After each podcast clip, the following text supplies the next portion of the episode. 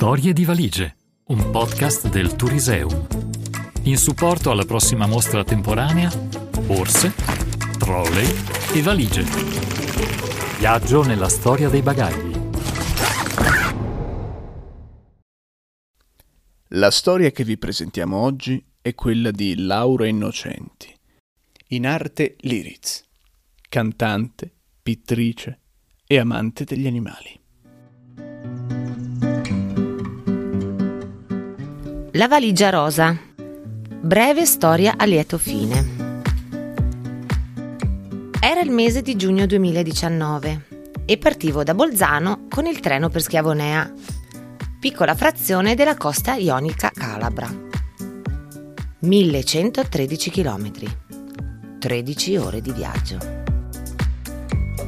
Avevo affittato per un mese un appartamento vista mare per me, i miei due figli e il nostro cane Roy. Axel, il primogenito, sarebbe partito dopo dieci giorni per raggiungere gli amici in Puglia. Invece io e Dylan ci saremmo fermati tutto il mese. Visto che l'idea di far viaggiare Roy in una stiva d'aereo non mi sarebbe mai passata per l'anticamera del cervello, ho deciso che il viaggio l'avremmo fatto in treno. Per viaggiare più leggeri, la scelta migliore sarebbe stata quella di spedire una grossa valigia per posta. Una volta arrivati al paese, ho scoperto che la mia valigia non era mai arrivata.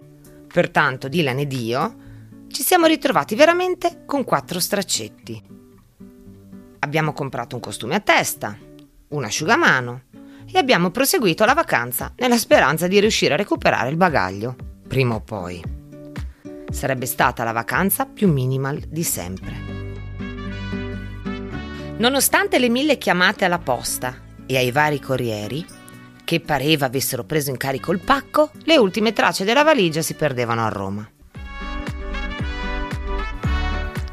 La sera dell'arrivo in Calabria abbiamo fatto conoscenza con Daphne, o quantomeno così la chiamavano gli abitanti del paese. Una cagnolina tipo Amstaff, un pitbull un po' più grosso, abbandonata per strada. Lei ci aspettava sempre e dopo qualche giorno ho ceduto miseramente al suo fascino e l'ho fatta salire in casa. Inutile. Lei mi ha scelta e ho deciso di fare il salto, ossia portarla via con me.